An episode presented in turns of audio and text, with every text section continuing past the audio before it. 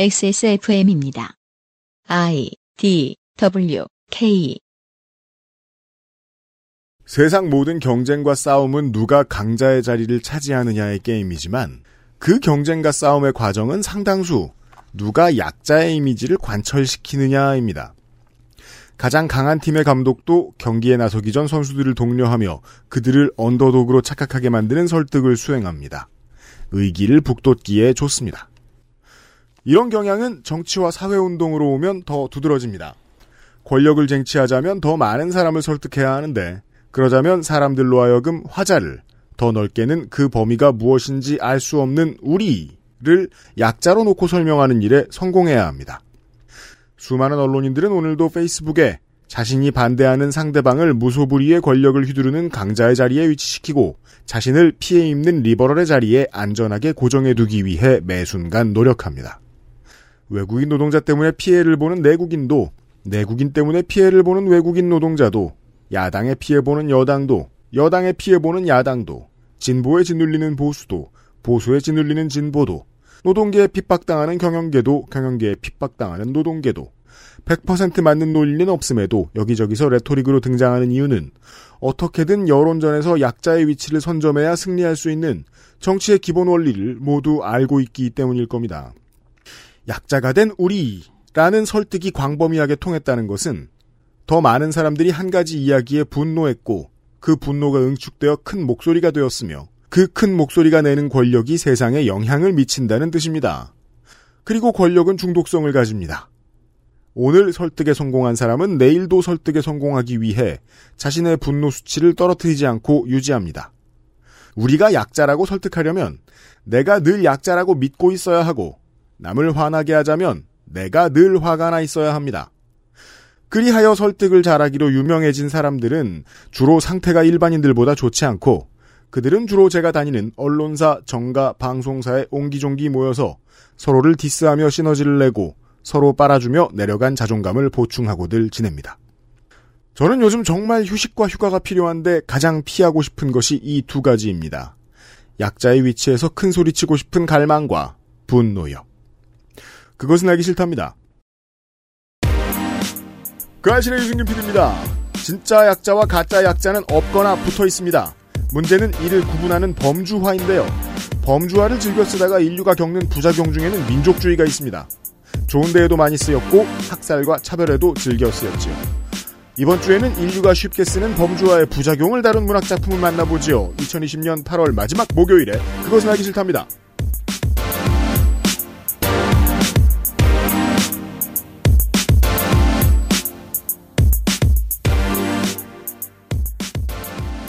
저희는 평상시처럼 수요일은 아니고 어, 다른 날에 모여 있는데요. 네. 네.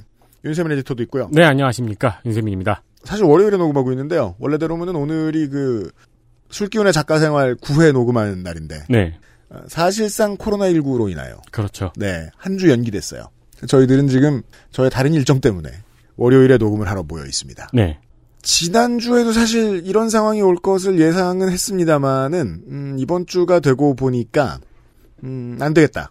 사람들이 집에 붙어 있게 해야 되겠다. 그렇죠. 네. 어, 신작을 소개해야 되겠다.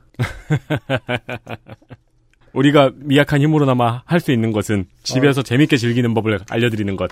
김민아 방송 듣다가 스트레스 받아서 술 먹으러 밖에 나가는 일이 없도록 해야 되겠다. 네. 그래가지고 김민아와 문학인의 일정을 바꿨습니다. 네. 그래서 집에 잘 있던 사람을 이렇게 그러니까 약자의 위치에서 큰 소리치고 싶은 갈망과 분노에 차이는 분을 데리고 왔죠. 이 약자의 위치에서 큰 소리치고 싶은 갈망과 분노는 저거밖에 생각이 안 나네요. 킹오파의 빨간 피. 그 킹오파에서 빨간 피가 되면은 네. 필살기를 무한대로 쓸수 아, 있어요. 그런 거? 네. 아, 그런 거. 트위터를 상상해 보시면 좋을 것 같아요.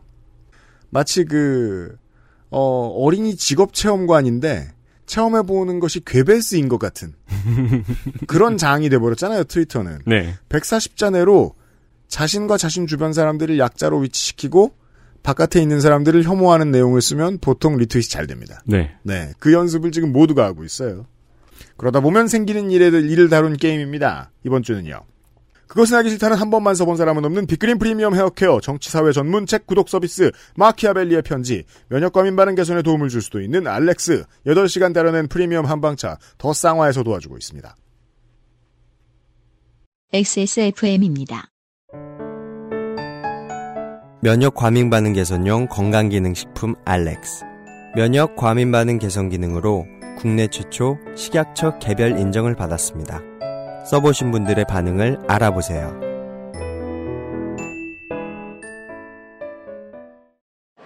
야, 좀 펴, 펴. 어디 불편해? 아, 아, 어제 벨리댄스 처음 나갔거든. 보기보다 힘들어. 벨리? 당신의 문 앞에 배송되는 정치 마키아 벨리? 의 편지 선정위원이 선정한 이달의 책 독서의 깊이를 더해줄 가이드북 독서 모임과 강좌 할인권까지 세상을 보는 자신만의 시각을 갖는 데 도움을 드릴 수 있어요 마키아벨리의 편지 구독은 액세스몰과 정치발전소에서 덕지리님, 카인이 무슨 뜻이에요? 구약 성경 창세기에 보시면요. 카인이랑 아벨, 아벨? 당신의 문 앞에 배송되는 정치, 마키, 아벨? 리의 편지. 선정위원이 선정한 이달의 책, 독서의 깊이를 더해줄 가이드북, 독서 모임과 강좌 할인권까지. 저자와의 대화와 특강도 준비되어 있어요. 정치발전소, 67년이었지 어, 아마 종로의 작은 한의원이었어. 진도산 구기자, 청궁, 당귀, 숙지황 음, 좋다는 건 죄에 넣고 불순물을 제거하며 8시간 정성껏 다려냈지. 임금님께 올린 그 방식 그대로 말이야. 부드럽고 달콤한 전통의 쌍화차. 요즘 사람들은 그걸 더 쌍화라 한다지. 현대인에 맞춘 프리미엄 한방차. 더 쌍화. 길고 긴 장마가 지나고 반짝 무더위도 어느덧 한풀이 꺾이고 나니라고 유면상 PD님이 예상을 하고 썼지만 아직 꺾이지 않았습니다. 이번 주는 더워요. 그리고 성큼 9월의 턱 밑에 도착하고야 말았습니다. 네, 8월 다 갔습니다. 9월의 마지막 날에는 민족 최대의 명절인 추석이 있다는 사실을 다도 아- 알고 계시죠? 네. 이것 때문에 지금 고민들이 많죠. 정부에서도. 그니까 그러니까 말이에요. 이번 추석은 가만히 있었으면 좋겠다는 생각이 일단은 듭니다. 네. 근데 또 그러라고 할 수도 없고. 네. 아, 근데 그 얘기를 좀 정부에서 해주는 게 필요한 게, 음. 예, 그냥 내가, 어, 나는 좀 위험해서 안 갈래요 하면 이제 어르신들이, 음. 아이, 뭐, 그 코로나 가지고, 야, 그 괜찮아. 이거 음복하는 건 괜찮아. 뭐, 순짠 음. 돌리고 이러면 되니까. 음. 맞아요. 정부에서 좀 눌러주면 좀 편하죠. 그럼 또 이제 정부에서. 어르신들이 정부한테 아 이것도 코로나 가지고 네. 조상도 없는 놈인가? 그러다가 빨리 조상이 되는 수가 있어요. 그렇죠. 벌써 추석을 입에 올리다니 시간이 빠르게 흐르고 가을이 다가오고 있음을 실감하겠군요. 엑세스몰은 연중 추석에 가장 많은 손님이 몰려서 바쁜 시즌입니다. 그렇습니다. 지금 9월이 되면 우리 모두 비상사태입니다. 그렇습니다. 안 그래 보이지만 저희가 선물용 상품이 굉장히 많고요. 네. 그리고 프로모션 또한 가장 활발합니다. 네. 광고를 다 못할 지경인 게 보통이지요. 그렇습니다. 그래서 그 추석 프로모션 1탄 한 달 전부터 광고를 드립니다. 음. 찰칵. 뭐, 이 프로모션이 얼마나 핫한지를 들려드리는 사운드입니다. 아니, 네. 나 저기 누가 뭐 말 걸었고 방송 중이라고. 아. 문자로만. 현대인의 프리미엄 한방차 더 쌍화입니다. 네. 1967년 개원한 종로 강남 하- 여기는 종로에 있는 거예요? 강남에 있는 거예요? 종로에 강의 하나 있나 보지. 거기 남쪽에 있나? 청계천 남쪽인가 보다. 종로 강남 한의원의 식품사업부가 10년 이상 연구해서 방망이 깎는 노인처럼 다듬고 다듬어 만든 한방차지요. 네. 대표 상품으로는 쌍화차가 있고요. 녹용과 헛개로 베이리에이션한 녹용 헛개 쌍화차도 있습니다. 그리고 한때 가짜 논란으로 핫했던 원료 백수호. 더 쌍화에서는 1등품 경북, 경북 영주산 백수호만 사용한 고은님 백수호가 있고요. 유명하더라고요. 네, 이 그 시인은 아니죠? 네. 여신은 S라는 다소 뜬금없는 상품명의 여성 특화 전통차도 있습니다. 저희가 참 그 프로모션과 이 광고 컨설턴트에 많은 노력을 기울입니다만 어, 제품 이름 잘못 지은 것까지 저희가 말릴 순 없어요. 어, 그렇죠. 여신은 S. 이게 어. 무슨 뜻인지 감, 그러니까 이제 스트롱 아. 여자는 힘이다 이런 뜻이죠. 아니, 신은 힘이 세죠, 여신은. 네. 신은 다 힘 세고요. 그렇죠. 네. 모든 제품은 박스 포장되어 추석 선물로 좋습니다. 자신에게 선물하는 것도 좋습니다. 조금 그럼요. 쓸쓸한 것만 빼면요. 네, 그 저도 가끔 우울할 때는 그 주문할 때 네. 선물입니다 하고 체크합니다. 그뭐천 원만 더 내고 기분 내보는 거죠. 뭐. 네. 예, 선물은 꼭 만화에 그 아기처럼 뜯고 싶잖아요. 이렇게 양옆으로 이렇게 포장지 날리면서. 그렇죠. 아, 고기 먹, 저기 해적, 산적 고기 먹는 거랑. 이제 곧 찬바람이 불어오거든요. 어, 코로나 시대를 맞이하여 인사동 근처에 얼씬되기도 어려우니 와중에 전통 찻집 부럽지 않은 프리미엄 한방차를 집에서 즐길 수 있습니다. 그렇습니다. 여러분은 아, 잣과 대추, 그 계란 노른자만 준비하세요. 그렇습니다.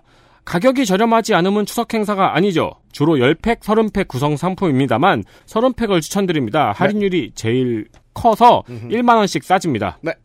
액세서몰에서 추석 선물을 준비하는 당신이야말로 진성 청취자라 칭하지 않을 수 없습니다. 이런 계급화를 조심해야 된다. 유면상 PD는 음, 네. 안 사셔도 되지만 사면 네. 좋아요. 그렇죠. 네. 계급화는 여기 진행자들 머릿속엔 없고 네. 예, 직원 중 한 명의 머릿속에만 있습니다. 아 그렇습니다. 왜냐면 그분도 실제로 계급을 눈으로 확인하시는 분이다 보니까 게다가 계급이 높으면은 저 뭐냐 할인도 되기 때문에 자본주의란 그래요. 그리고 이제 추석 같은 명절, 설도 그렇고 위기잖아요, 보통.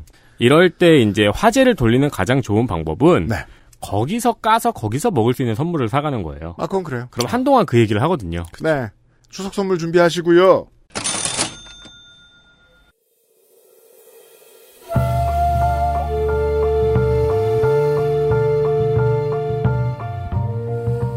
양서를 만나는 시간. 학회 문학관.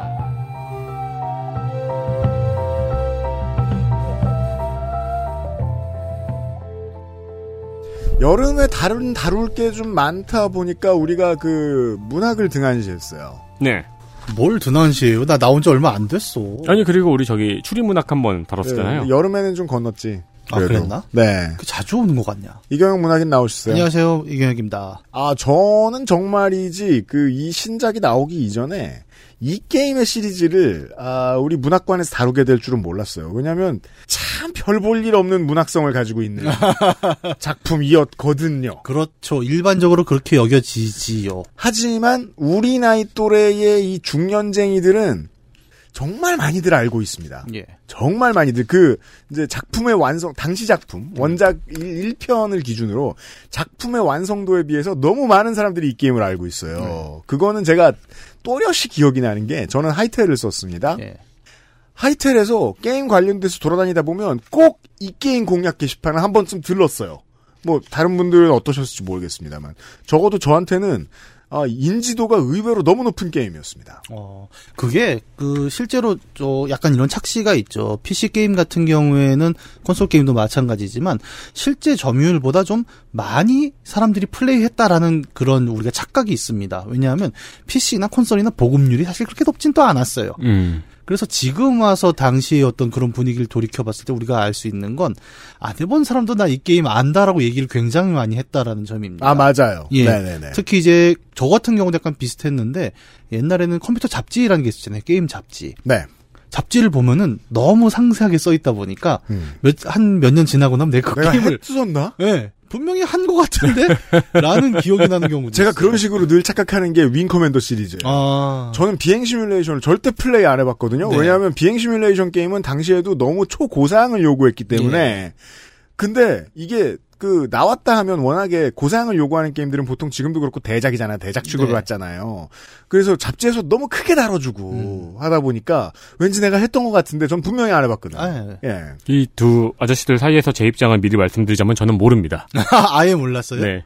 좀 확실히 지역에 저희 지역은 컴퓨터나 콘솔이 많이 보급화되지 않은 지역이었거든요. 예. 그러니까 게임 문화는 무조건 아케이드였어요. 음. 그 아케이드 또 하시는 분들은 모를 수도 있고 네, 그렇죠. 네. 그러니까 뭐 주위 친구들 문화도 이런 문화가 없었기 때문에 예. 친구들 사이에서 인기가 있었다면 저도 뭐 가서 해보고 그랬겠죠. 네. 전 친구가 없었기 때문에 나 이 얘기 들을 때마다 슬프다. 아, 그냥 잡지를 보면 트렌드가 보이잖아요. 네. 예. 그냥 세계인과 놀았죠. 네. 네. 그러니까 잡지랑 어떤 이런 문화 때문에라도 굉장히 유명했었던 게임입니다. 음. 어, 느 정도로 인기가 좋고 유명했냐면 90년대 게임이었잖아요. 근데 21세기에 다시 리메이크가 됐는데 이것도 또 대성공을 해서 어, 오늘 얘기할 것처럼 현존하는 지금 게임으로 또 계속 이어지고 음. 있는 시리즈죠. 음. 그래서 어 우리 얘기한 것처럼 뭐 90년대 옛날 게임이다라고 얘기할 게 아니라 사실 오늘 다룰 게임은 어 올해 6월에 나온 게임이 메인입니다. 네. 다만 에, 이 최신 게임이지만 이 게임의 얘기를 하기 위해선 조금 옛날 얘기부터 시작을 해야 될 것 같다는 생각은 들어요. 그럼요.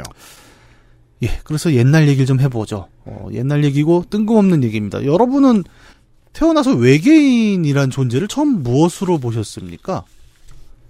뭐 TV로 봤을 수도 있고 소설로 봤을 수도 있고 또 우리 어렸을 때는 그런 게 있었어요. 외계인 대백과 괴, 괴수 대백과 일본에서 나온 예, 그 괴수 대백과가 아니고요. 외계인 대백과. 아 그때는 모든 게 백과였어요. 아 맞아요. 예, 그래서 저 슈퍼로봇 대백과 박물지는 언제나 인류 문화 한 켠에 늘 가장 가까운 곳에 있어요. 마치 지금의 위키피디아처럼. 예. 그래서 외계인을 보통 뭐 그렇게도 보기도 하는데 음. 저는 기억에 남는 이제 내가 내 인생에 처음 본 외계인이 뭐였냐? 아 실제로 봤다는 게 아니죠. 음. 이티였습니다. 이티죠. 예. 1980년대 영화죠, 이티. 음. 그러니까 제가 이제 80년대에 한참 그 아침에 뽀뽀뽀를 보는 나이였단 말이에요. 음. 그때는 뽀뽀뽀가 아침 7시 반에서 8시 그때쯤에 했습니다. 그래서 그때쯤 했던 것 같아요. 예, 왜냐하면 이제 그래서 첫 가사가 아빠가 출근할 때 뽀뽀뽀였어요. 아 맞아요. 제가 처음으로 봤던 외계인 무비 제목을 찾았네요. 아 예. 8번가의 기적. 어, 그건 뭐 굉장히 뭐 젊, 젊은 거 아니야? 그러면 너무? 아, 그죠. 그 스티븐 스필버그가 이티를 히트시키고 90년대인가 80년대 후반에 만들었던 건데 예. 조그만 로봇들이 나오는 예, 외계인으로 예, 나오는 예, 영화였어요. 기억하시는 분 계실 거예요, 아마. E.T.랑 8번가의 기적은 한국 대중문화에서는 굉장히 큰 차이인 게 E.T.는 어느 정도였냐면 가수 김창완 씨가 노래도 만들었습니다. 저는 그게 예. 저는 옛날에 그 노래를 좋 들었던 이티 이티 예. 땡땡땡 이티 아, 외계인이었을 거야 아마. 외계인 E 내 친구 E.T. 외계인 E E.T. 예. 그 김창완 씨가 그 이티 흉내도 내요 그 예, 노래에서. E.T. 막 옷도 입고 나왔어요. 예. 근데 저는 그 노래 한 곡만 들었기 때문에 참 성실하구나 영화사라는 곳이. 아. 어 영화 사운드 트랙도 수입해 들어오면서 국내 가수 노래도 집어넣는구나라고 생각했어요. 근데 알고 보니까 산울림의 앨범이었어요. 그게. 그렇죠. 네. 그냥 만든 거죠. 초놀랐어요. 그런 시절이 있었어요. 심지어 어, 그 첫 가사는 어, 조금 한 몇백 년 지나면 외계인 차별이라고 할 겁니다. 가사가 식빵같이, 식빵같이 생긴 이티의 머리 예. 안 돼요. 어떤 식빵같이 생긴 사람이나 존재에게도 그렇게 불러서는 안 된다.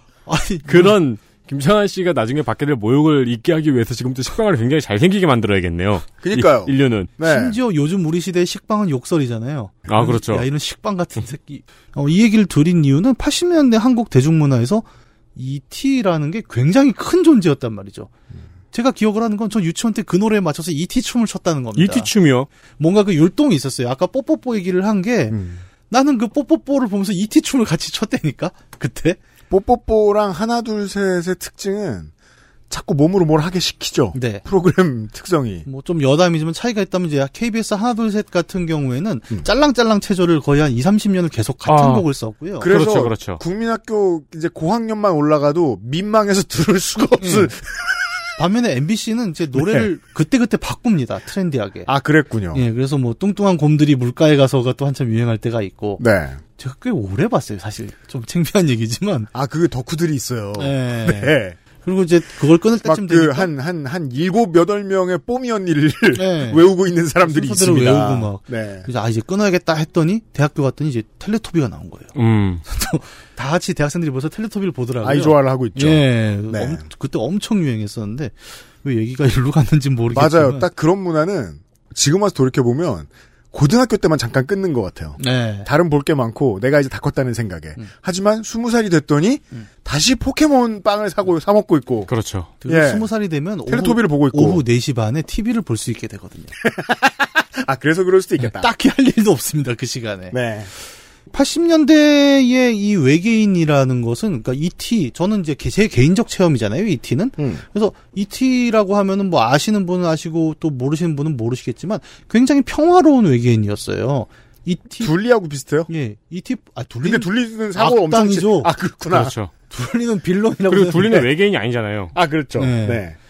80년대에 제 기억에 남은 E.T.라는 외계인은 굉장히 인간 친화적이었고 음. 그 가장 유명한 포스터도 아이랑 E.T.가 같이 자전거를 타고 네. 하늘을 날아가는 되게 감동적인 장면이었잖아요. 아타리만 빼고 다 평화로웠던 시대였죠. 아, 그렇죠. 네. 오늘 아타리 얘기는 따로 안 할 거예요.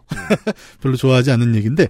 어, 근데 사실 이 ET는 저는 그렇게 느꼈지만 그 앞세대들에게, 앞세대들이 갖고 있는 외계인에 대한 이미지라면 사실 어떤 기존의 외계인 클리셰를 뒤집은 코드에 가깝습니다. 맞습니다. 왜냐하면 그 70년대 뭐 70년대까지 가지 않아도 80년대 유행했던 한국의 TV 애니메이션들 돌이켜봐도 모든 외계인은 침략자와 동의어였어요. 음. 뭐 유명한 만화들 많죠. 고바리안 같은 것도 그렇고 네. 메칸더브이도 막 다짜고짜 외계인 그 메칸더브의 외계인은 심지어 반핵주의자예요. 잘 보면 아 그래요? 비핵주의자예요? 원자력 엔진을 딱 키면은 유도 미사일이 날라가고 원자로만 뽀갭니다. 잘 어. 봐요. 네. 그리고 원 엔진을 끄면 미사일을 놔줘요. 그럼 맥 메칸더는 한수원에서 만든 한- 로봇인 그렇겠죠. 그리고 어, 전 탈핵 논란을 얘기할 때 메칸더브의 콘키스터 군단은 정말 중요한 이슈다라고 생각을 하는데 외계에서 막 저것들이 또 원자로를 돌린다 해갖고 막 미사일을 쏜다니까요. 근데 그런 이제 강력한 적들이 다 외계에서 왔단 말입니다. 네. 그래서 외계인은 늘 침략자였어요. 이거는 게임도 마찬가지였습니다. 여러분 게임 제목으로 스페이스 하면 그 다음에 뭐가 나올 것 같아요? 인베이더. 인베이더죠. 그렇죠. 예, 무조건 스페이스는 침략자 인베이더가 나오게 돼 있는 거예요. 스페이스 인베이더 아니면 스페이스 A죠. 근데 거의 아 A도 있고 가수 가수. 네. 가또가 노래는 또 제가 잘 모릅니다. 네. 스페이스 하면 인베이드가 나오는 거지 프렌즈가 나오진 않는 분위기가 분명히 있었다는 거죠. 외계는 언제나 인류를 위협하는 적으로 많이 쓰였습니다. 생각해 보면 신기하네요. 왜 그들은 우리를 침략하려고 하는가를 왜 궁금해하지 않았을까요? 네, 그냥 다짜고짜잖아요. 잘 보면은 어. 네. 아 물론 메칸더브이는 매우 이유가 명백했습니다. 예, 핵을 쓴다, 쟤네가. 음. 그럼 아뭐 제가 뭐, 뭐 핵에 관해 어떤 정치적 입장이 있는 건 아닌데 이제 음. 콘키스터 군단은 그랬다. 네. 어, 라는 거고. 음. 근데 어쨌든 바깥 외자가 들어간 이 외계인이라는 존재는 늘 적이었어요. 적은 언제나 외적이죠. 네. 내적이라는 표현 잘 안 씁니다. 네. 재밌게도. 그런 거 이제 시 쓸 때 뭐 내적 심상 이제 이런 얘기 할 때는 쓰는 거고. 다른 단어잖아. 보통 내부에서 일어나면 내란이라 그러죠. 그러니까 적은 항상 밖에 있어요. 음. 하지만 또 조금 다르죠. 그러니까 조금 여- 이제 영화나 이런 데서는 적은 항상 우리 안에 있지 뭐 이제 이런 식으로 또 바뀌기도 하고 음. 뭐 다른 이제 여러 가지 컨텐츠도 이제 그걸 따라가기도 하는데 네. 수많은 영화 그리고 컨텐츠 게임을 포함한 많은 것들이 그동안 이제 외부의 적이란 걸 다루면서 외계인이 엄청 나오는 거죠. 실로 뜬금없어요. 90년대, 00년대의 이 액션 영화들, 외계인이 등장하는 영화들을 보면, 외계인이 갑자기 나타나서 지구를 때려잡으려고 하고, 네. 미국으로 먼저 가요. 저는 뭐. 영어를 그게- 할 줄 알고, 인디펜던스 데이처럼. 그 윈도우스잖아요. 빌 게이츠가 외국인, 아 외계인이죠. 저는 그게 외국인인 건 맞죠. 냉전이 끝나서라고 생각을 하는데, 그러니까 공동의 적이 없어졌으니까. 빌 게이츠가 실제로 외계인 고문을 했기 때문에 네. 예, 윈도우도 외계에서 가져왔다. 뭐 그런 얘기도 있고. 그게 또 그 90년대에 조금 이제 슬슬 헐리우드 눈치가 보이기 시작하는 거죠. 러시아 사람하고 중동 사람들을 그만 죽여야겠다 영화에서. 그동안 너무 많이 그러니까 만능주의였거든요. 네. 네. 그러니까 그 냉전 시대라는 어떤 역사적 배경과 이 외계인의 침공이라는 거는 뭐 뒤에서도 말씀드릴 것 같겠지만 떼기가 어려운 부분이 있습니다. 왜냐하면은 미소가 이제 한참 냉전할 때 그 아주 그 인류를 파괴시킬 것 같은 강력한 핵무기들이 막 질비하게 쌓여 있었고 음. 이게 한 번 쏘면 어 정말 아무도 인지하지 못한 순간 다 지구가 날아갈 거다라는 공포 다시 말해 행성 절멸의 공포가 있었단 말이에요. 네. 근데 그 무기들이 눈앞에 보이는 것이 아니라 되게 감춰져 있죠. 버튼 하나, 무슨 명령 하나에 발사가 음. 된대. 그리고 양국이 다 그 위치도 감추고 있고. 그러다 보니까 음모론이 계속 나오게 됩니다. 그러면 이제 여러 가지가 얘기가 되는 거죠. 막 뭔가 휙 하고 알 수 없는 현상이 지나갔다. 이러면 이것이 혹시 소련에서 쏜 어떤 핵 조정 위성은 아닌가. 음, 그렇죠. 음. 뭐 이런 얘기들도 나오고 많은 정부들도 또 그런 음모론이 나올 때 어, 가타부터 또 부인도 안 하죠. 왜냐하면 실체를 보는 것보다 외계인의 소행이 더 설명이 편할 때가 있죠. 음, 그리고 자꾸 부인하면 사람들이 그거 가지고 스무고개 할 거거든. 더 맞아요. 좋아합니다. 그러면은 뭔가가 밝혀지잖아요. 예. 자꾸 대답하면 알아냅니다. 당장 이번에 트럼프도 외계인 바로 꺼내잖아요. 네. 그렇죠. 그러니까 외계인이라는 존재가 이제 실제로 있느냐 없느냐라는 어떤 과학적 사실을 떠나서 외계인이 있다 없다를 이야기하는 그 사회의 담론 의 존재라는 것은 이제 7, 80년대 그 냉전 이야기와 좀 떼놓기 어려운 부분이 있다고 실제로 이제 SF 연구하시는 분들도 많이 얘기를 하시죠. 그렇게 생각할 법하군요. 네. 그리고 참 인류의 입장에서는 그렇게 보는 게 문화 상품을 만들 때도 그렇게 보는 게 당연한 것 같은 게 어, 나라면 어떻게 했을 것인가를 그 상정하면 예. 처음 가는 곳을 가면 음. 정복 전쟁을 하지 않을까? 인류는 그래 왔으니까. 아. 네, 그렇죠. 실제 역사에서도 언제나 이제 신대륙으로 가서는 예, 보통 이제 총과 종교를 같이 내미는 음. 뭐 그런 일들을 해왔으니까요. 네. 마찬가지 이야기는 게임에서도 계속 많이 반복이 됩니다. 뭐 스페이스 인베이더부터 시작해갖고 정말 수많은 게임들이 외계인의 침공을 다뤘죠. 왜냐면 우리에게 확 다가오는 위협이니까. 네. 그 중에 뭘 하나를 골라봐라라고 누가 저한테 물어본다면 저는 아마도 이 게임을 뽑을 것 같아요. 굉장히 난이도가 높으면서도 거의 뭐 살인적인 중독률을 자랑하고 있는 어, 90년대 PC 게임의 대명작 그리고 둠. 다 본- 나왔잖아. 본인이 둠이라고 하니까 내가 되게 놀랬어. 다 나왔죠. 왜냐면 정말 어, 외계인 혐오의 결정판인 게 둠이. 그렇죠. 아니 인간이 가가지고 외계인들을 다 죽이는 내용이잖아. 못됐어 정말. 그렇구나. 나 그 저기 대본 쓸 때는 그 생각을 못 했습니다. 예. 여튼간에. 하여튼 저는 여기서 뽑아들고 싶은 게임은 엑스컴 시리즈입니다. 그렇습니다. 엑스컴이라는 단어를 의외로 모르는 분들이 저는 많다고 생각해요. 당장 윤세미 에디터도 모르잖아요, 지금. 저는 지금 그 인지도를 지금 우리 청취자들 사이에서 이렇게 놓고 보면 예. 10대와 50대가 매우 잘할 것 같다 이런 생각이 아, 듭니다. 그럴 분위기가 있죠. 외려. 네. 10대는 요즘 게임이니까 알고. 예. 네. 네. 어, 엑스컴 시리즈는 이제 90년대에 첫 출시가 됐고 당시 PC 게임에서는 굉장히 공전의 히트를 기록한 게임이고 1994년 네. 네. 게임 방식은 턴 방식 분대 전술 시뮬레이션이라고 아마 얘기할 수 있을 거예요. 그렇습니다. 네. 시뮬레이션 게임, 이게 제가 이제 시뮬레이션에 익숙해졌던 기억을 해보면, 처음으로 시뮬레이션을 접했던 것은 남북전쟁, 네. 음. 노센스하우스, 하고 레밍즈였어요. 아, 그렇죠. 이걸 이걸 이렇게 이렇게 준비하고 머리를 어떻게 써서 진행하기에 두었더니 무슨 일이 생긴다. 네. 이 시뮬레이션 게임의 기본 플레이. 네. 그리고 그걸 이제 구체화시켰던 게 저한테는 엑스컴이었어요. 예. 엑스컴의 시뮬레이션이라는 건 뭐 이제 기본적인 가장 기본이 되는 이제 전술이라는 건 분대 전술이에요. 그래서 대원들 여러 명이 나오고 외계인은 보통 그보다 많은 숫자가 나와서 이제 우리 엑스컴 대원들을 후드려 팹니다. 어떻게 해서든지 이거를 제한된 자원 모자란 턴 안에서 살려내 갖고 저 외계인들을 물리쳐야 되는 상황인데 난이도가 굉장히 높아요. 그 엑스컴 1, UFO 에네미 언노운 국내엔 처음에 그렇게 소개돼서 에노미 언노우는 저거일 텐데 저 리부트작이 아, 아, 아, 죄송합니다. 또 원작은 94년 원작은 UFO 디펜스예요. 그죠 UFO 디펜스 네. 이 게임을 했던 기억을 제가 이걸 이제 저 원고를 받아보고 떠올렸더니 이건 마치 그 아이를 어린이집에 보내는 부모나 음. 아니면은 아이를 집에 보내는 저 어린이집의 선생님 음. 네. 같은 심정으로 플레이하게 돼요. 분대원들한테 하나하나 뭘 자꾸 쥐어줘요, 네. 준비물을. 왼쪽 다리에는 음. 수류탄, 뭐 이게 하나하나 이렇게 잘 쥐어주면 가서 싸움은 지들이에요. 겁나 못 맞춰요, 이 신병들이. 하지만 예, UPD처럼 어린이집을 운영하면 안 됩니다. 왜냐하면 본대원이 나가서 꼭 한두 명 죽는 게 기본이거든요. 아니, 그리고 외계인이 공격하고 있으면 어린이들 아원 안 시키죠. 역시 둠 유치원 같습니다. 아이들 욕 가르치고. 예.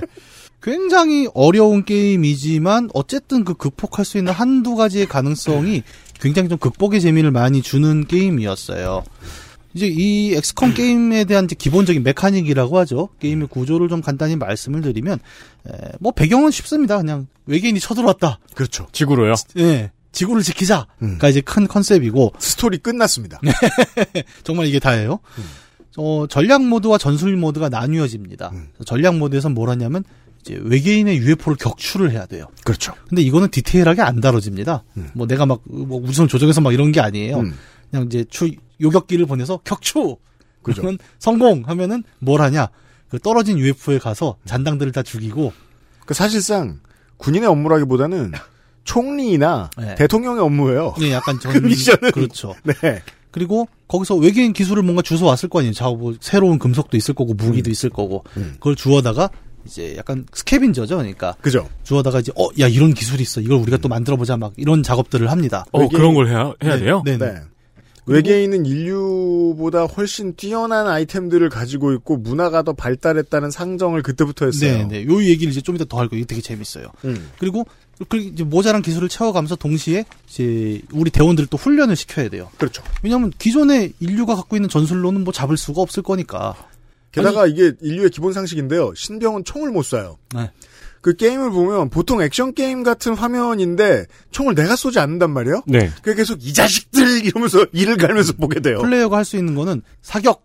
하고 그죠. 명령을 내리는데 그럼 사격은 지가 해요. 아 그럼 신병들이 총을 쏘는 거를 이렇게 보고 있는 거예요, 나는. 네. 그러니까 우리는 병사들을 준비시킬 뿐이에요. 플레이어는. 그러니까 음. 플레이어는 할 수 있는 게 그 플레이어의 명칭은 정확히 사령관이거든요. 이 안에서 네. 사령관이 할 수 있는 건 오픈 파이어 그죠. 사격 개시. 커맨더는 나가서 죽는지 마는지는 뭐 지가 알아서 하는 거고. 근데 네. 사격 명령을 낼 때 밑에 그 퍼센트가 떠요. 이 사격의 성공 확률이 뭐 그렇죠. 64%. 왜냐하면 그게 상대가 얼마나 은폐하고 있느냐. 맞아요. 그다음에 신병 이내 병사의 뭐 명중률은 얼마냐. 음. 뭐 이런 여러 가지 조건들을 맞춰갖고 어, 컴퓨터 계산을 해줍니다. 네. 지금 네가 쏘면 한 99%의 확률로 맞출 수 있습니다. 음. 그래갖고 사격 했더니 빗나감. 안 맞아요. 네. 그래서 리니지 플레이어의 심정을 한 25년, 35년 전에, 30년 전에 처음으로 느낄 수 있어요. 아, 이거 써있는 거 개구라네. 진짜 안 맞네. 확률 99%는 뭐 1%에 속하는 사람에겐 빵이죠, 사실. 이제 그 아픔을 많이 겪게 되고 심지어 이게 컴퓨터 연출이다 보니까 어떤 문제도 있냐면 외계인이 이렇게 코앞에 있어갖고 총을 얼굴에다 들이대고 쐈는데 그 1%만 빗나가 네, 안 맞죠? 그게 이제 체감 확률과 진짜 확률의 차이인 거예요. 그게 구라라는 게 절대 아닙니다. 네. 마치 그 게임 기준으로 제갈량에 비해서 사마이는 똥멍청이인 거하고도 비슷해요. 음. 100번에 한 번 틀렸는데도 불구하고. 저거군요. 확률은 99대 네. 1이지만 예. 이거를 문학적으로 보면은 맞은가 안 맞으면 50대 네. 예, 50이다. 예, 그렇게 되는 거예요. 맞아요. 음. 저는 이해합니다. 근데 이제 많은 사람들은 그래서 보통 여기서 이제 처음 생각하는 꼼수가 있죠. 그러니까 그러면 세이브를 해놓자. 그렇죠. 세이브를 해놓고 안 맞으면 로드를 하면 되지. 그렇죠. 근데 그러다 멘붕합니다. 왜냐? 이 게임은 그 맞았다 안 맞았다의 확률 주사위를 한 6, 7턴 전에 해놔요. 네. 그래서 고정되어 있습니다. 다시 써봐야 똑같아요. 네. 이거 생각보다 많은 그 엑스컴 이 게임을 즐기셨던 분들이 기억하실 거예요. 다시 해봤는데 똑같더라. 그- 그걸 저도 한번 겪어봤는데 너무 난감해갖고 처음엔 모르잖아요 이게 어떻게 돼 있는지 그러니까 네. 대여섯 번을 로드를 해본단 말이죠 음. 그러다 보면 야 왜 확률이 이런데 왜 계속 이래 뭔가 문제가 있네 분명히 전 세계 어딘가엔 될 때까지 10년 동안 해본 찌질이가 있을 거예요. 아, 그러면은 확률이 1%에서 빗나간 게 분해가지고 다시 10번을 로드해도 계속 빗나가는 거군요? 예, 예, 야, 그럼 모니터 엄청 부서졌겠네요. 키보드가 먼저 나가겠죠? 이게 어느 정도 궤도에 이르기 전까지 높은 난이도인 게임에도 게임임에도 불구하고 스토리도 빈약함에도 불구하고 히트는 엄청나게 했거든요. 예. 다른 좋은 요소들이 있었다는 걸 거예요. 네. 오 그럼에도 불구하고 이 게임은 이제 뒤에 설명드릴 굉장히 또 재밌는 요소들이 많습니다 사실 좀 원작은 굉장히 복잡한 게임이기도 했고 음. 어, 하드코어 했죠 쉬운 말로 일반인 초보자들이 쉽게 접근할 수 있는 게임은 아니었어요 네. 굉장히 어려웠지만 이런 하드코어함이 주는 재미가 또 있기 때문에 마치 뭐 철권 굉장히 인기 좋지 않습니까? 음. 하지만 여러분 철권 온라인 한번 들어가 보면 예, 세 판하고 접으실 거예요. 그렇죠. 너무 심각합니다. 제가 지금 철권을 시작했는데 지금 철권을 시작하셨어요? 아 저는 원래 버파파였어요. 그러니까 3D 액션에서 음. 아, 네. 버파를 오래 하다가 이제 어쨌든 직업이 또 게임 해야 되는 직업 아닙니까? 그래서 네. 상반기에는 스트리트 파이터를 한참 하고 하반기에 들어와서 이제 아 이제 철권을 손을 대야겠다. 그러고 집에 스틱도 있거든요. 뭐 네. 철권쌤을 딱 잡고 세 판을 해보고 땅을 밟고 서고 싶다. 이거는 뭐 고인물이 아니라 석유가 됐어 지금. 와, 뭐, 그 눈을 뜨고 이렇게 맞고 있는 거예요. 그렇죠. 언제까지 공중에 있는 거지? 네, 근데 눈을 뜨고 맞은 걸 봤는데 뭘 봤는지 모르겠어. 그러니까 내가 들어오면 사람들이 알아서 날 띄워줘요. 예, 예. 뭐 환영 인사 같아. 행가래 쳐주죠. 네, 그쵸. 주먹- 주먹하고 발로 막 행가래를 쳐주는데 뭔 소린지 모르겠는 거야. 그 지금 킹오파는 더 심해요. 아, 봤습니다. 이제 네. 그 킹오파나의 엄두도 안 뭐 한 방 맞으면 이제 그때부터 관전이잖아요. 예. 스틱을 만지나 안 만지나 별 달라질 게 차이가 없기 없습니다. 네. 때문에 스틱을 맞으면 이제 그런 변명할 수 있죠. 아, 이거 왜 안 나가?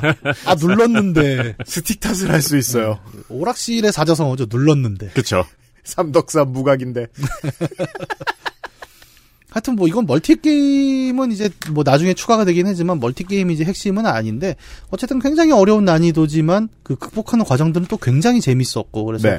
전설로 남은 게임이었고 음. 21세기에 결국 그래서 이 게임은 리부트가 돼요. 그렇습니다. 아, 리부트를 한 회사는 어, 문명을 만든 또 그쪽 음. 회사였죠. 뭐 많은 게임들이 보통 리부트를 하면 욕을 좀 먹습니다. 네. 어, 이- 뭐 욕은 이제 정당한 욕도 있고 좀 억울한 욕도 있어요. 예, 예를 들어 이제 이것은 진정한 뭐 원작이 아니다. 음. 이거 모든 리부트에 들어가는 이야기죠. 네, 근데 그런 거에 비해서 이 엑스컴의 리부트 둠도 그랬어요. 어, 둠, 어, 둠도 평가가 좀 좋은 편 아니었어요, 그래도? 양분되는 평가가 좀 있었는데 물론 생각해 보면 그 제가 많이 가장 많이 봤던 리부트된 작품들 중에 욕 많이 먹었던 거는 PS 비타용 가도부어 음. 정말 다른 게임이라고 막 이러면서 네. 그거랑 파이널 판타지 6, 7 이런 리부트작들 욕 많이 먹었던 걸 기억해요. 네. 하여튼 뭐 엑스컴의 리부트는 굉장히 좀 성공적인 평가를 받았고 음. 어, 성공적인 평가가 있으면 또 계속 후속작이 나오잖아요. 그래서 엑스컴 1, 엑스컴 2가 나오고 오늘 얘기할 2020년 6월에 외전작인 키메라 스쿼드까지 계속 이어지고 있는 상황이에요. 그렇습니다. 이번 주에 주제가 되는 키메라 스쿼드와 리부트의 다른 작품들은 정말 다른 작품이다. 원작도 예, 그렇고. 네. 예, 그 얘기를 오늘 사실 드릴 거예요. 음.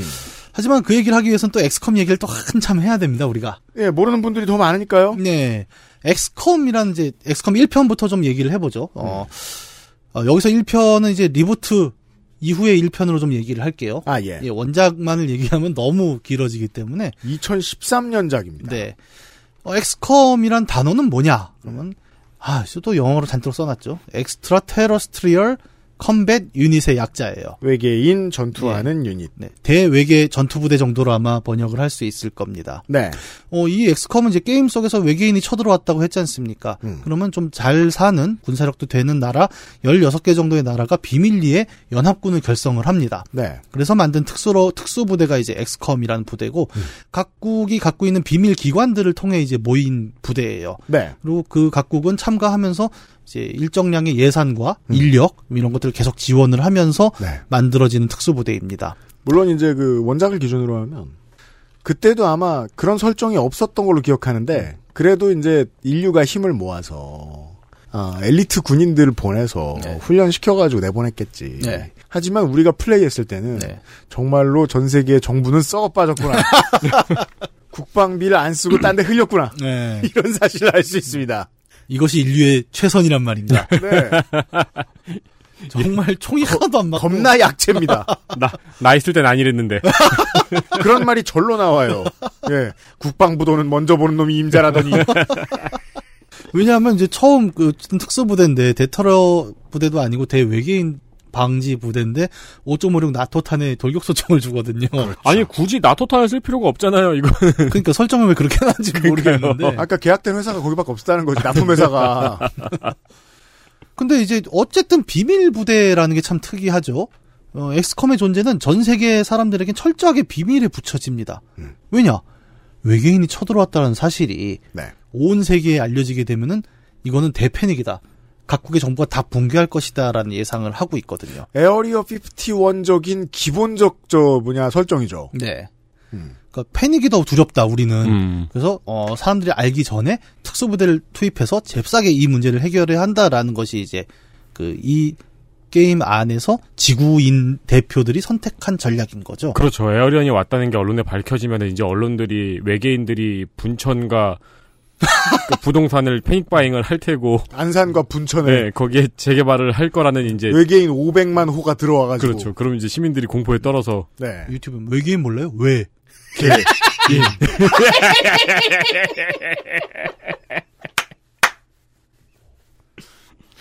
그러기 전에 막아야죠.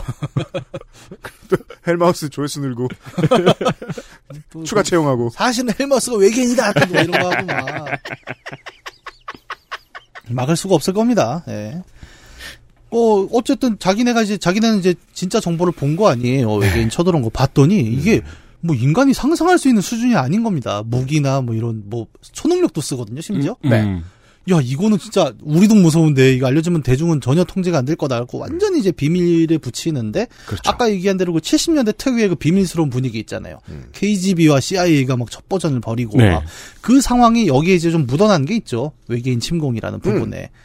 근데 그때의 뭐 여담이지만 좀 그 첩보라는 건 되게 좀 허술한 부분도 있습니다. 여러분 그 맥가이버 아시죠? 맥가이버. 네. 맥가이버 1회를 기억하시는 분이 있을까 모르겠는데 음.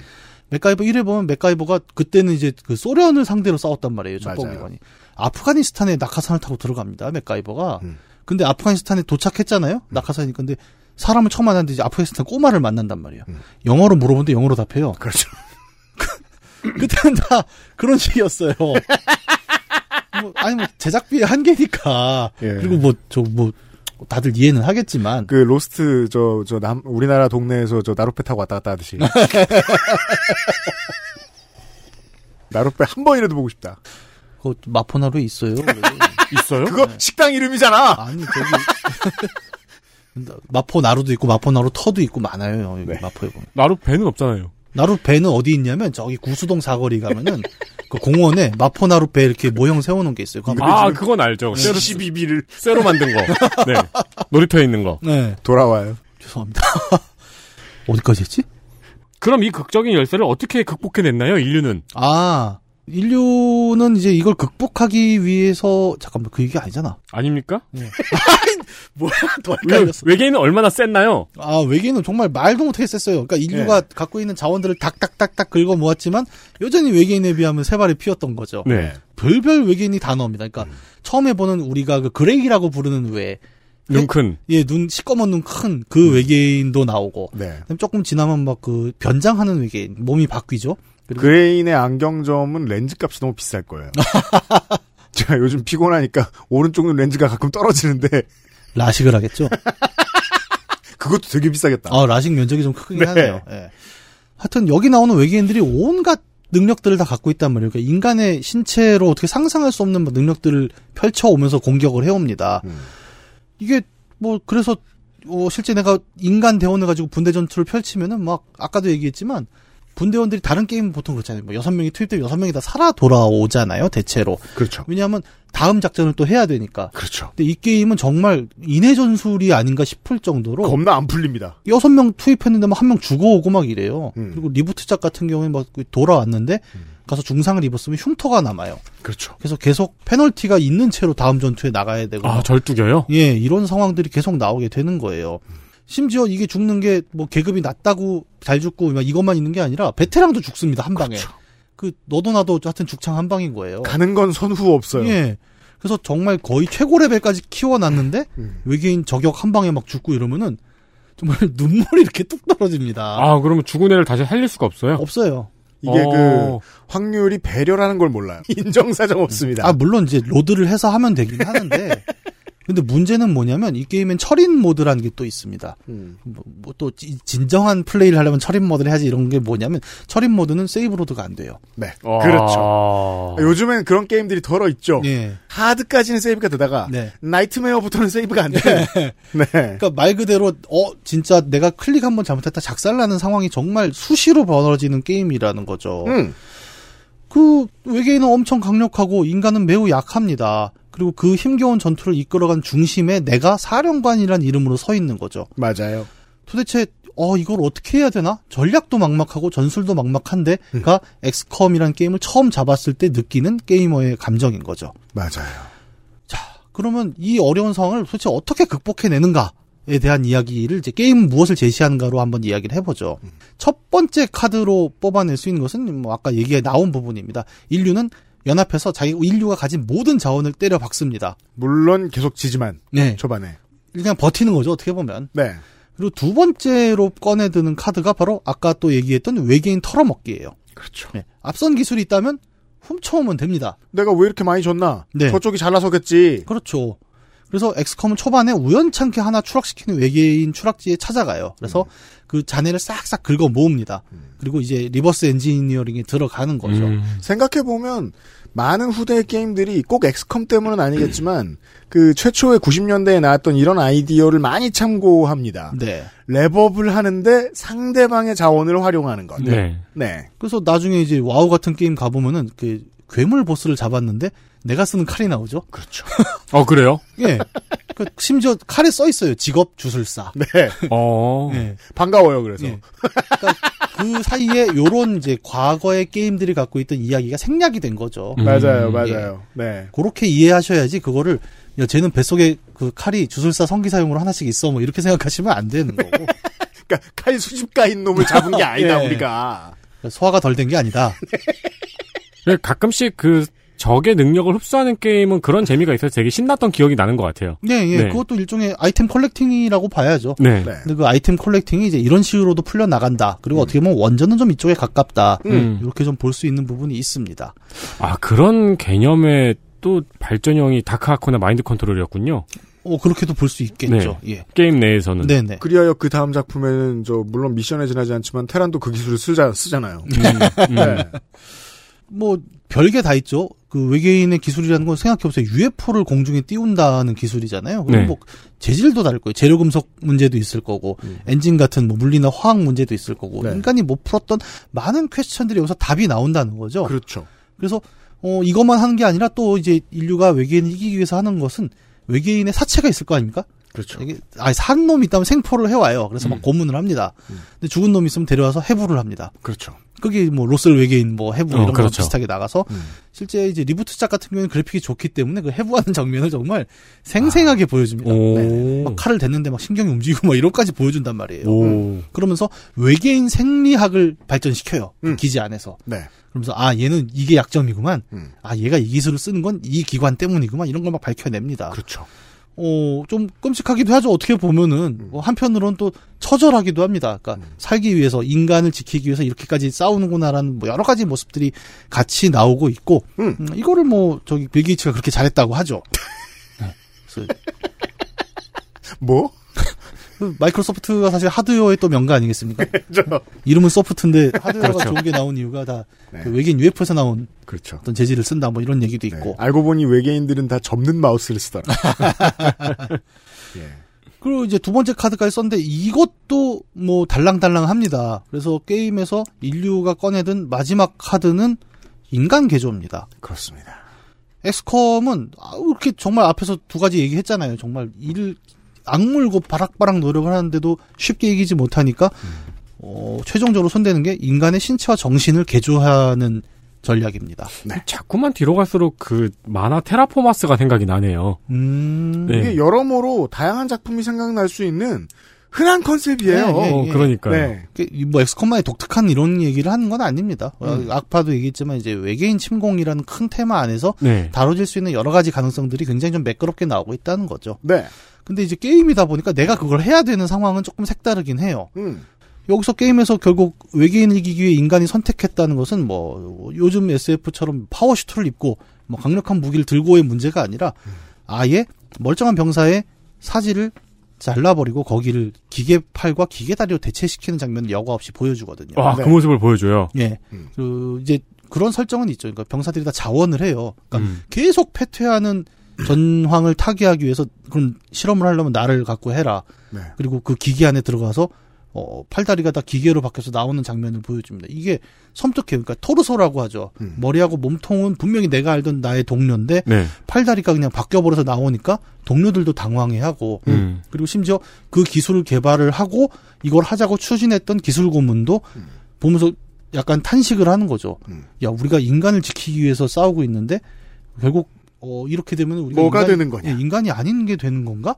이런 고민까지도 나옵니다. 음. 이게 신체만 개조한 게 아니라 심지어 사이오닉 능력이라고 하죠. 그 초능력도 필요하다고 해서 어, 인간의 신체에 그 외계인의 사이오닉 발현이 가능한 유전자를 섞는 실험도 해요. 즉 정신에도 손을 댑니다. 네. 그래서 어, 이 개조를 성공적으로 받은 병사의 경우에는 게임 중후반부부터 외계인이 쓰는 초능력을 같이 쓸 수 있게 되는 거죠. 아주 멋진 설정이에요. 어, 적과 계속 싸우다 보면 닮아야만 한다. 네. 지식이에요. 예. 음. 음, 굉장히 이 얘기도 많이 나온 이야기지 않습니까? 근데 그거 연출이 굉장히 충격적인 거예요, 보다 보면. 음. 그리고 그 주인공과 동료들의 이야기들이 끊임없이 아, 이 외계인과 싸우는 우리 인간은 무엇인가라는 질문에 계속 가닿고 있다는 점은 이 엑스컴이 사실 우리가 아, 서두에도 얘기했지만 이 게임은 그냥 전투 게임이었잖아요. 그럼에도 불구하고 그 한 구석에서 끊임없이 질문을 던지는 기능을 하는 거죠. 그 별 볼 일 없는 문학성인 줄 알았는데 뭐라도 자꾸 던지고 있다. 네. 섬뜩합니다. 그런 걸 보다 보면은. 그리고 장르적으로는 그 크리처에 대한 만족도를 계속 충족을 시켜주네요, 사람들을. 아, 그 매크 디자인도 또 잘 만들었어요. 보면은. 네. 크리처를 좋아하는 사람들의 만족도를. 사실 플레이어한테는 그게 핵심이니까요. 예, 예. 네. 아니, 아까 보니까 외계인의 크리처 디자인도 굉장히 좋더라고요. 어, 되게 어, 그 개성들이 하나하나 살아있고 네. 재밌습니다. 근데 그걸 병사로까지 확대를 시켜주는군요. 그래서 이제 이 엑스컴을 많이 플레이해 본 사람들은 우리가 알고 있는 그 에일리언의 전형 그거 한번 불쌍해하는 거예요. 섹토이드. 음. 잡몹이니까. 걔, 걔는 완전 저 잡몹이에요. 비실 비실 쓰러져 나가니까. 어, 그, 큰 머리만 봐도 불쌍해. 예. 어쨌든 그렇게 고생 고생해가면서 엑스컴은 이제 게임 후반부에 가면 마침내 이제 외계인 놈들의 본진에 들어갑니다. 네. 그리고 여기서 만나는 이제 지금까지 본 여러 잡몹 외계인과는 차원이 다른 보스를 만나는데 이 보스 이름이 이더리얼이라고 해요. 얘는 설정이 뭐냐면 육체는 이미 다 썩어 문드러질 정도로 퇴화했어요. 어머. 그러니까 숨만 붙어 있는 정도? 아, 그래서 네. 아까 장로 같은 이미지였구나. 예, 예. 그 엘더라고 해요, 실제로. 네. 근데 대신에 사이오닉을 비롯한 정신적 능력이 엄청나게 진화를 한 겁니다. 그래서 다른 여러 외계 종족을 세뇌해버린 거죠. 음. 어, 나는 육체는 약하지만 너희의 정신을 조종할 수 있어. 그래서 걔들을 병사로 삼아서 지구에 침략을 해들어왔다라는 것이 밝혀지는 거죠.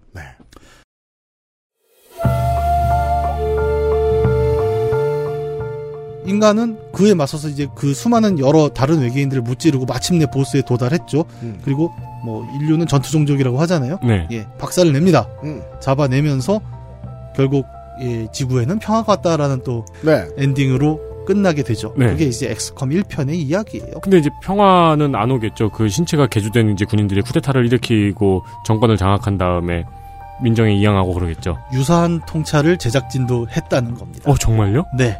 그 얘기가 이제 뒤에 또 나올 거예요. 광고 듣고 오죠. XSFM입니다.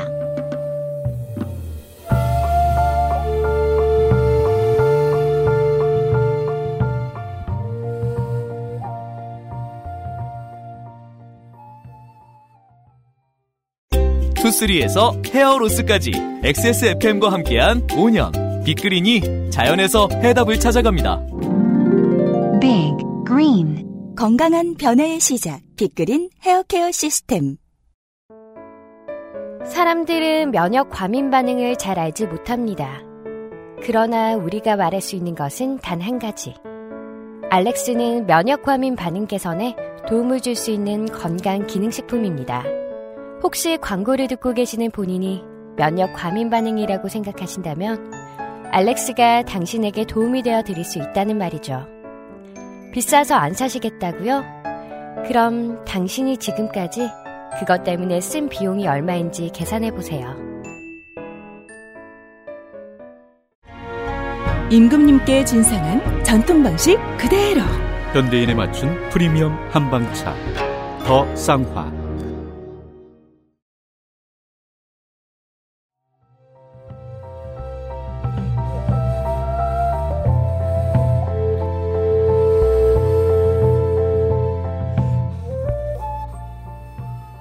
제가 문학인하고 세대가 달라가지고.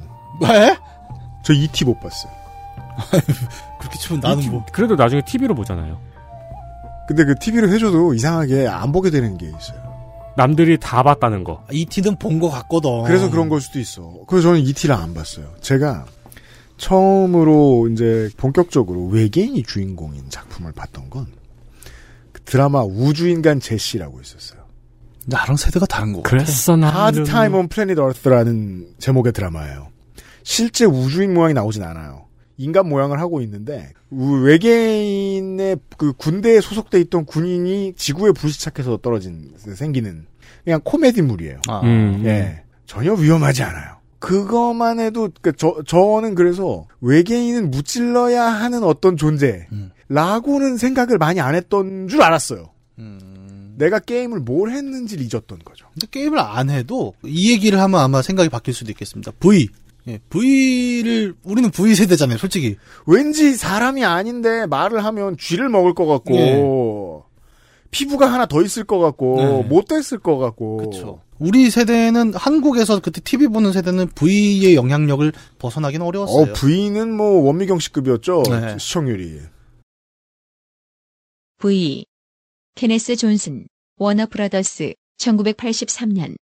지구 정복을 목적으로 온 파충류 외계인과 인류의 싸움을 다룬 미국의 TV SF 미니시리즈 드라마입니다.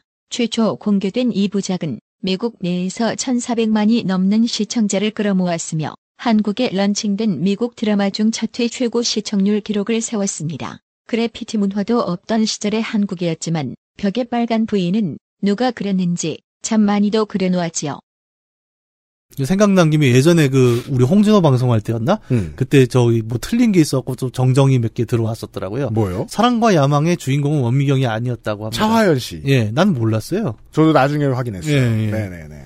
저는 뭐 어르신들 얘기라 잘. 아, 책임은 한두 사람만 지면 돼요. 네. 어쨌든 이제 엑스컴 2로 넘어가는 이야기를 좀 네. 해보죠. 전작에서 잘 끝날 것 같은 이야기는 엑스컴 2에서 굉장히 좀 충격적인 반전으로 다가옵니다.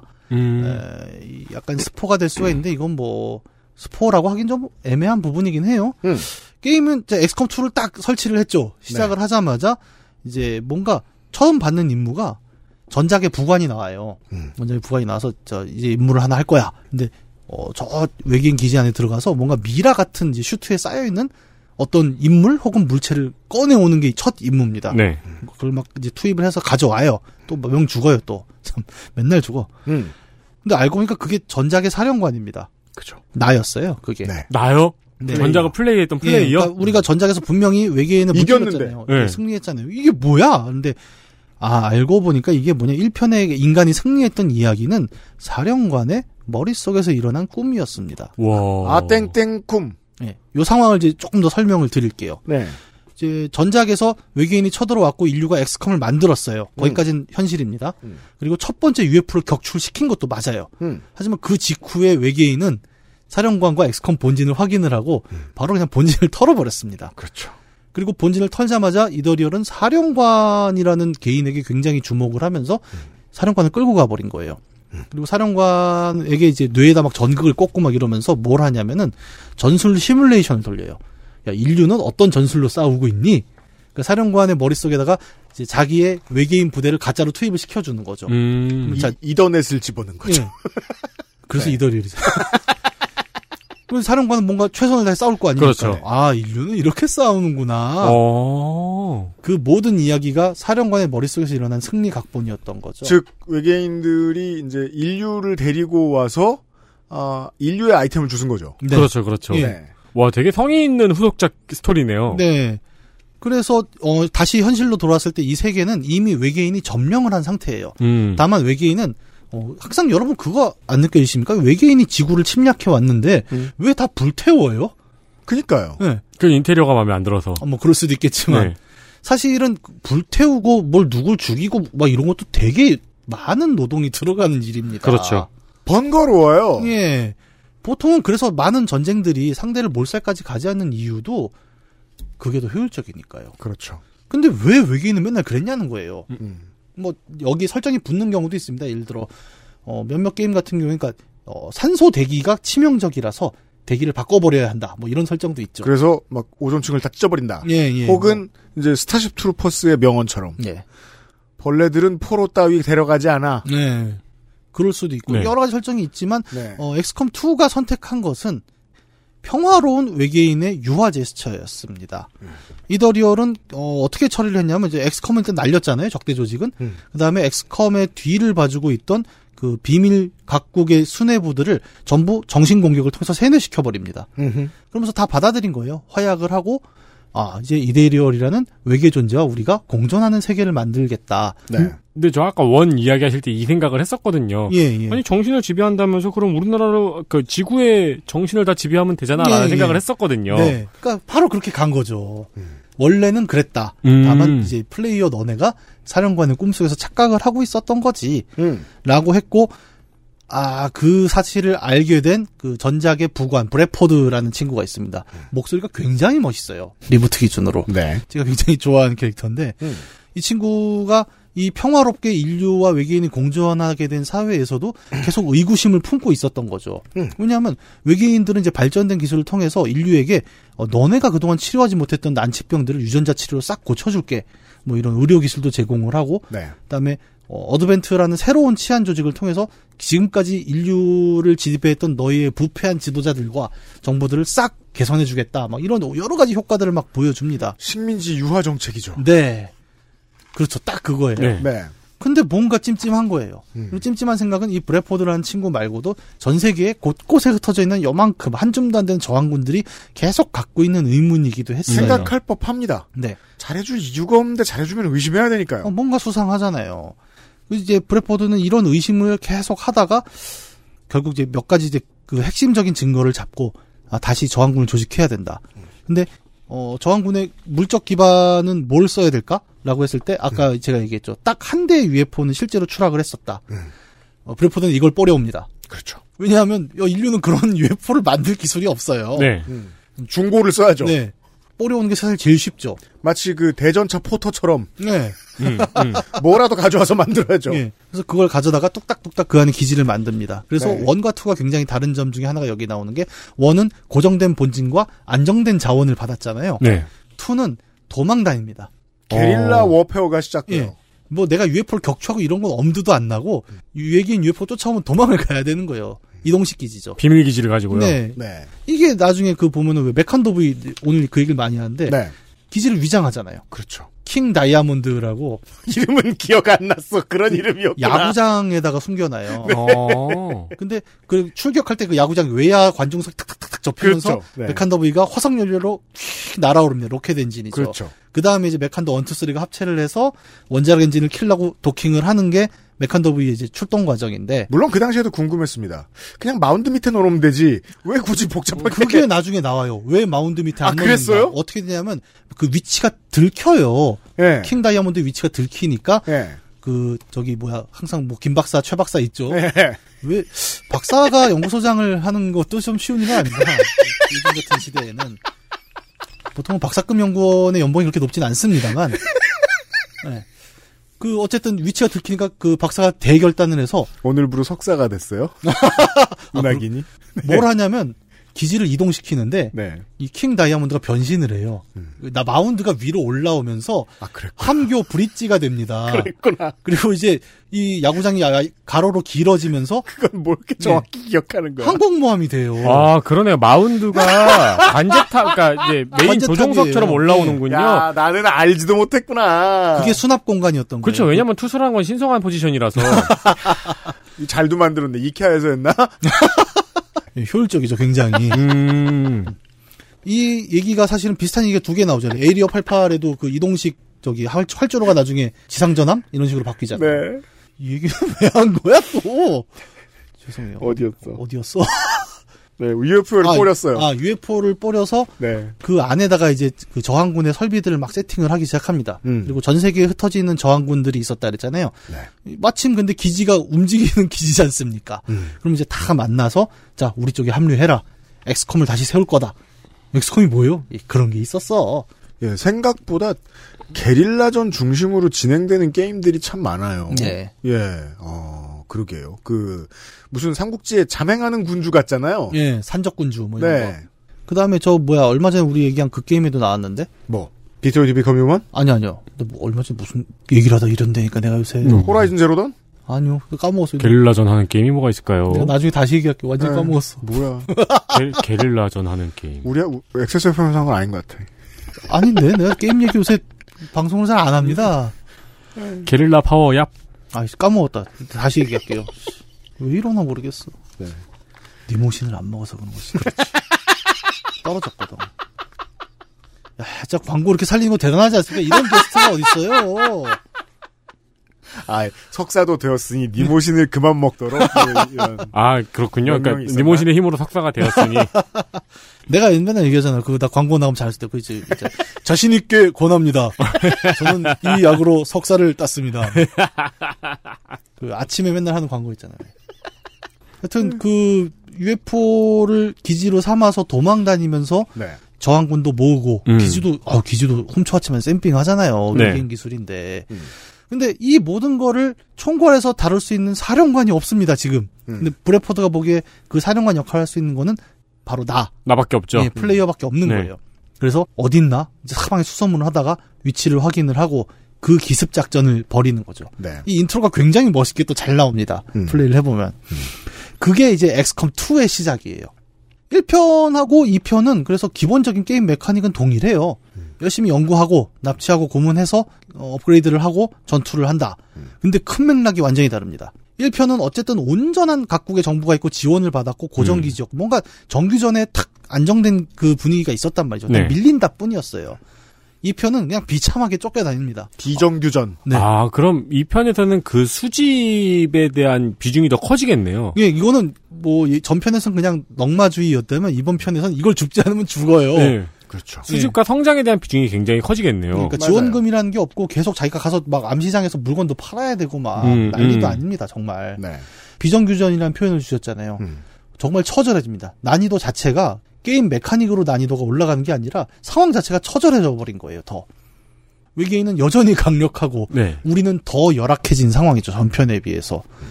그래서 와, 정말 힘들다라는 생각밖에 없습니다. 할 게 너무 많아요.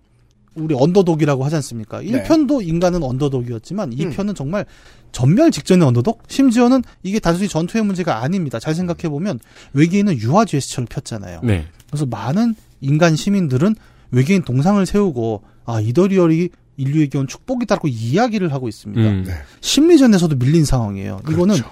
어떤 느낌이냐면 그 1900한그 일제 패망 직전의 독립운동 같은 느낌인 거죠. 네. 사람들은 이미 일제 시대 30년을 지나고 나면 일제 시대 때 태어난 사람은 이게 왜 독립을 해야 하는지 모를 그렇죠. 수도 있. 근데 저기 아저씨는 맨날 이렇게 쌀을 숨겨가고 막 쫄쫄 굶어가면서 어디다 돈을 보내고 음. 그 채만식 소설인가 지속- 나오잖아요. 예. 네. 아니 저 아저씨 왜 저렇게 살아? 그리고 최만식도 나중에 친일을 했죠. 그런 상황인 거예요. 그러면 여기서 저항군의 삶이란 건 얼마나 힘들겠습니까? 종종 혁명가는 당대 사람들에게 반동 소리를 듣습니다. 네. 캐캐 묵어가지고. 음. 그러면서도 역설적으로 1편은 방어의 포지션이었잖아요. 네. 이 몰려오는 외계인을 막는다. 2편은 게릴라전이기 때문에 공격의 포지션이 또 됩니다. 음. 상황적으로는 매트릭스 1의 상황하고 되게 비슷하네요. 아, 그럴 수 있죠. 예, 이게. 그리고 이제 이 모든 난이도, 그러니까 지금 메카닉도 어려워졌고 상황도 매우 처절해졌죠. 네. 이 모든 것에 정점을 찍는 하나의 옵션이 아바타 프로젝트라는 외계인의 계획입니다. 아바타 프로젝트 게이지. 네. 이게 화면의 중앙에 상단에 게이지가 계속 차올라요. 게임을 하다 보면. 근데 음, 뭔가 아바타 프로젝트라는 프로젝트를 외계인이 하고 있는데 이게 뭔진 모릅니다만 이게 완료되면 인류가 절멸합니다. 일단 막아야 돼요. 뭔지 모르지만 막자 해요. 음. 그렇죠. 네. 그런데 이게 게임에 정말 난이도를 올려버리는 게 예를 들어 그렇지 않습니까? 뭐 쉬운 지방을 먼저 털어먹고 예, 해방시키기 좋은 곳을 먼저 해방시키고 뭐 자원이 모자라면 자원을 수급하고 이게 순서가 내 맘대로 할 수 있는 게 아니라 이걸 그냥 두면 게이지가 다 찰 거예요. 그 쉽게 말해 육아죠. 예. 선택권이 예. 플레이어한테 없어요. 아빠나 응가. 그럼 모든 걸 정리. 예. 두 시간만 기다려. 이게 미친 소리죠. 예. 그러니까 되게 긴급하게 이게 자꾸 상황이 터지는 거예요. 그러다 보니까 뭐 내 맘대로 어떤 그 대전략을 짤 수 있는 상황도 아니게 됩니다. 근데 이제 도대체 이 아바타 프로젝트가 뭐냐? 일단 개입은 하면서 막기는 하는데 그게 점점 게임이 진행되면서 밝혀지겠죠. 네. 그러면 이제 최종적으로 아바타 프로젝트는 뭐냐? 볼 수가 있게 됩니다. 아 이거는 이제 스포 안 하는 건가요? 아 이거를 해, 해야 돼. 투 안 하셨대요, 청취자 여러분. 아니 이거를 알고 키메라 해도- 스쿼드만 하셨대요. 예. 네. 알고 해도 큰 상관은 없습니다. 네. 어차피 알게 되실 거니까 음. 이거는 뭐 그렇게 큰 건 아닌데 뭐냐면 아까 잠깐 얘기했죠. 이데어리얼은 허약한 육체를 가지고 있다라는 것이 이 아바타 프로젝트의 복선이겠죠. 음. 아바타예요 말 그대로. 그럼 말 그대로 아바타군요. 네. 어 뭐냐면 이더리언은 전 우주를 돌면서 아까 여러 종족들을 세뇌했다 그랬잖아요. 네. 왜 그랬을까? 단순히 침략할 병사를 만들려고? 아 그게 아니라 이더리얼이 하고 싶었던 건 자신들은 정신은 강한데 육체는 너무 약하잖아요. 그러면 어 우리를 다시 심을 수 있는 종족을 찾고 싶었던 거죠. 그렇죠. 음. 그러면서 이 종족 저 종족 다 찾아봐요. 근데 마음에 드는 게 하나도 없어. 그래갖고 그냥 아예 찾은 김에 병사로 써. 그래갖고 이제 떼굴떼굴 병사로 굴리면서 다른 종족을 계속 찾다가 지구에 왔습니다. 그래서 어 인간 얘네들은 뭐지 하고 이제 쫄들을 보냈어요. 네. 근데 어 굉장히 흥미롭습니다 이더리얼 입장에선 뭐 한 줌도 안 될 것 같은데 기술력도 되게 떨어지고 음. 바보 같은데 계속 나한테 개기면서 내 기술을 갖다가 조금씩 써먹기 시작을 하는 거예요. 음. 그럼 심지어 약간 이런 느낌이죠. 이거 나중에 이도저도 안 되니까 자기 팔다리를 떼더니 기계로 막 갈아 끼우고 네. 내 유전자를 안 되니까 네 유전자를 훔쳐다가 막 바꾸려는 거니까 오라라고 흥미가 생겨버린 거죠 이더리얼 입장에서. 아 그래 이거다. 얘네야말로 내가 데려다 쓸 종족이구나라고 생각을 해버린 거죠. 그걸 하기 위해서 사령관의 눈독을 들인 것도 있고요. 네. 하지만 어쨌든 저 새로 쓸 수 있는 육체를 만들기 위해서 많은 유전자 실험이 필요하다고 해요. 그래서 이더리얼은 뭘 만들었냐면 유전자 치료소라는 걸 만들어서 인류의 모든 유전자를 수집하기 시작합니다. 근데 음. 거기서 실험에 실패하면 죽어요. 그래서 어 많은 사람들이 그 유전자 치료소에 들어갔다가 못 나오는 케이스들이 이제 게임 중간에 언급이 되는데 결국 그렇게 사람을 계속 희생시키고 있었던 거죠. 게임에서 나왔던 최초의 질문이죠. 거기 갔던 사람들은 왜 안 돌아오나? 예. 그 질문에서 브레포드가 처음 의구심을 가졌던 것도 있고 네.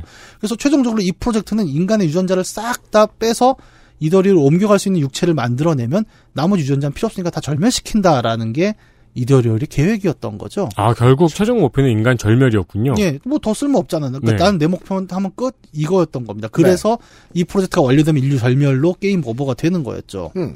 이제 이거를 막는 게 엑스컴 2를 플레이하는 플레이어들의 입장이고 이렇게 이제 1, 2편의 이야기 뭐 2편도 어쨌든 막아내는 엔딩이죠. 대부분의 네. 게임들은 이제 그렇게 음. 끝납니다만 어 이게 뭐 1, 2편은 완결된 것도 아닙니다. 2편 마지막에 또 확장팩 보면 끝에 예, 다음 편에 대한 복선도 잔뜩 있고 음. 그래요. 어, 근데 대충 보면은 이제 우리 서두에 언급했던 그 외계인의 침공이라는 굉장히 뻔한 클리셰가 좀 흥미롭게 버무려져 있습니다. 특히 이제 좀 재밌게 볼 수 있는 거는 인간이 언더독의 상황이다라는 절망을 그려내면서도 결국 게임이다 보니까 이제 승리의 서사로 계속 가고 있다는 점인데 뭐 실제 역사에서 좀 비슷한 모티브를 본다면 저는 이제 아메리카 원주민들이 보였던 대유럽인에 대한 투쟁들이 굉장히 좀 많이 유사한 부분이 있다라고 생각을 아, 하는 게 예. 왜냐면 우리 서부국에서 보는 아메리카 원주민들을 생각해 보세요. 우리가 갖고 있는 클리셰도 되게 웃깁니다. 음. 말을 타고 장총을 휘두르면서 막 쏘고 뭐 활도 쏘지만 보통 그런 이미잖아요. 근데 하지만 신대륙엔 말이 없었죠. 그렇죠. 예, 신대륙에서는 가축 그 농경을 할 수 있는 가축이 없었잖아요. 음. 말도 유럽에서 온 거예요. 네. 그 장총도 당연히 유럽에서 왔습니다. 네. 어, 그러니까 원주민의 토성 무기가 아니라 말도 그렇고 총도 다 그렇고 수입산이에요. 예, 음. 유럽인 걸 가져다 쓰고 있는 거예요. 그렇죠. 외계인한테 주순 아이템을 갖다 쓴 것이다. 네.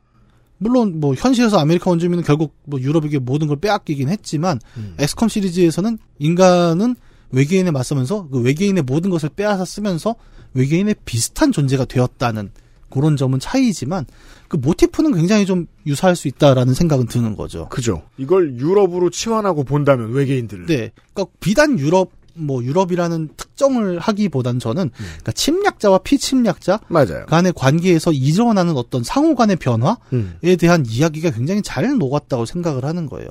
그래서 이 게임을 이야기할 때 저는 가장 주목하는 부분이 그 인간이라는 존재, 이 집단의 존재죠. 이것이 어떻게 변화하거나 아니면 혹은 어떻게 성장하는가 라는 질문에 굉장히 좀 흥미로운 답을 하고 있는 게임이라고 보고 있는 거예요. 네. 결국 전쟁도 하나의 교류라고 만약에 생각을 할 수 있다면 당연히 그렇습니다. 네. 인류는 크게 변화했잖아요. 이 게임 안에서. 음. 기술 고문으로 나온 쉔 박사가 사이버그 사이오닉을 만들면서 한탄했던 그 장면. 몸도 바꾸고 정신도 바꾸는. 네. 과연 여기까지 변화한 인류는 인류인가? 이 얘기는 굉장히 존재론적 질문일 수밖에 없어요. 네. 서로 다른 존재들이 처음 조우할 때 그 과정은 뭐 여러 가지가 있겠죠. 평화적으로 악수를 할 수도 있겠고 유리구슬을 교환할 수도 있겠고 아니면 뭐 다짜고짜 총을 쏠 수도 있을 겁니다. 하지만 평화적이건 적대적이건 양측은 모두 변화하게 마련이에요. 음. 엑스컴은 그 변화의 과정이라는 걸 이제 게임을 통해서 좀 풀어낸 부분이 있고 특히 강력한 외세의 대침공 거기에 맞서는 처절한 사투라는 흐름이 아, 우리가 그 민족주의, 특히 이제 서구의 침략으로 고통받은 제3세계의 민족주의가 어떤 과정으로 서구에 맞섰고 스스로 변화했는가라는 이야기와 일맥상통하다는 점을 볼 수 있을 겁니다. 전혀 다르지 않군요. 네. 음. 그 유럽의 모든 나라한테 침략당했던 모든 나라들이 이 같은 과정을 거쳤잖아요. 예. 그러니까 이게 막 그걸 모티브로 했다 이런 얘기가 아니라 네. 어, 이 SF 서사, 외계인의 침공이라는 서사와 그 소위 말하는 더 마찬가지로 서구 열강이라는 되게 강력한 화력과 음. 기술 자본을 갖고 있는 무언가가 들어왔을 때 식민지가 겪어야 했던 변화라는 거는 어느 정도 같은 논리 구조 하에서 진행된 부분이 있다는 거죠. 그렇죠. 예. 역사에 남지 않은 게릴라들도 있었을 거예요. 예, 그럼. 작은. 예. 얼마나 많았겠습니까? 그러니까요. 네. 첫 시간에는 이런 이야기를 나누었습니다. XSFM입니다. 모발에 힘이 없고 너무 얇아요. 비크린이죠. 스트레스성 탈모라는데 어쩌죠? 비크린이에요. 윤기나고 풍성한 머릿결 저도 만들고 싶어요. 네, 비크린이라니까요. 아무거나 쓸 순 없잖아요. 13년간 이어온 빅그린의 노하우 투쓰리에서 헤어로스까지 Big Green 건강한 변화의 시작 빅그린 헤어로스 샴푸 매달 집으로 배송되는 이달의 책 독서의 깊이를 더해줄 가이드북 특강 독서 모임 강좌 할인권까지 정치발전소가 제공하는 정치사회 전문 책 구독 서비스 마키아벨리의 편지 액세스몰과 정치발전소에서 구독하실 수 있습니다.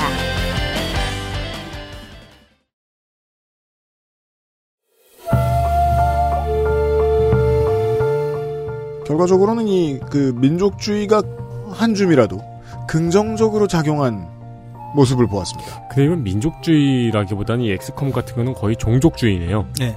비슷해요. 네. 꽤나 이런 이야기였습니다. 이 할 얘기를 반밖에 안 했습니다. 내일은 아, 이제 무슨 끝난 게 이야기가 아니에요? 있을지. 네, 내일 반의 절반의 이야기를 할 거예요. 예, 기다려 주십시오. 내일도 문학관 시간으로 돌아오도록 하겠습니다. 유승균 PD하고 윤세민 에디터였습니다. 아, 이경영 문학인 수고하셨습니다. 예, 내일 봬요. 내일 봬요, 청취자 여러분. 감사합니다. 오, 딱 한 시간 했구만. 그니까. 불량은 걱정하는데 딱딱 맞춘다니까. 이 모든 시리즈를 검색해봐도 제1번 연관 검색어는 빛나감이네요. 엑스컴 빛나감, 엑스컴 2 빛나감. XSFM입니다. I D W K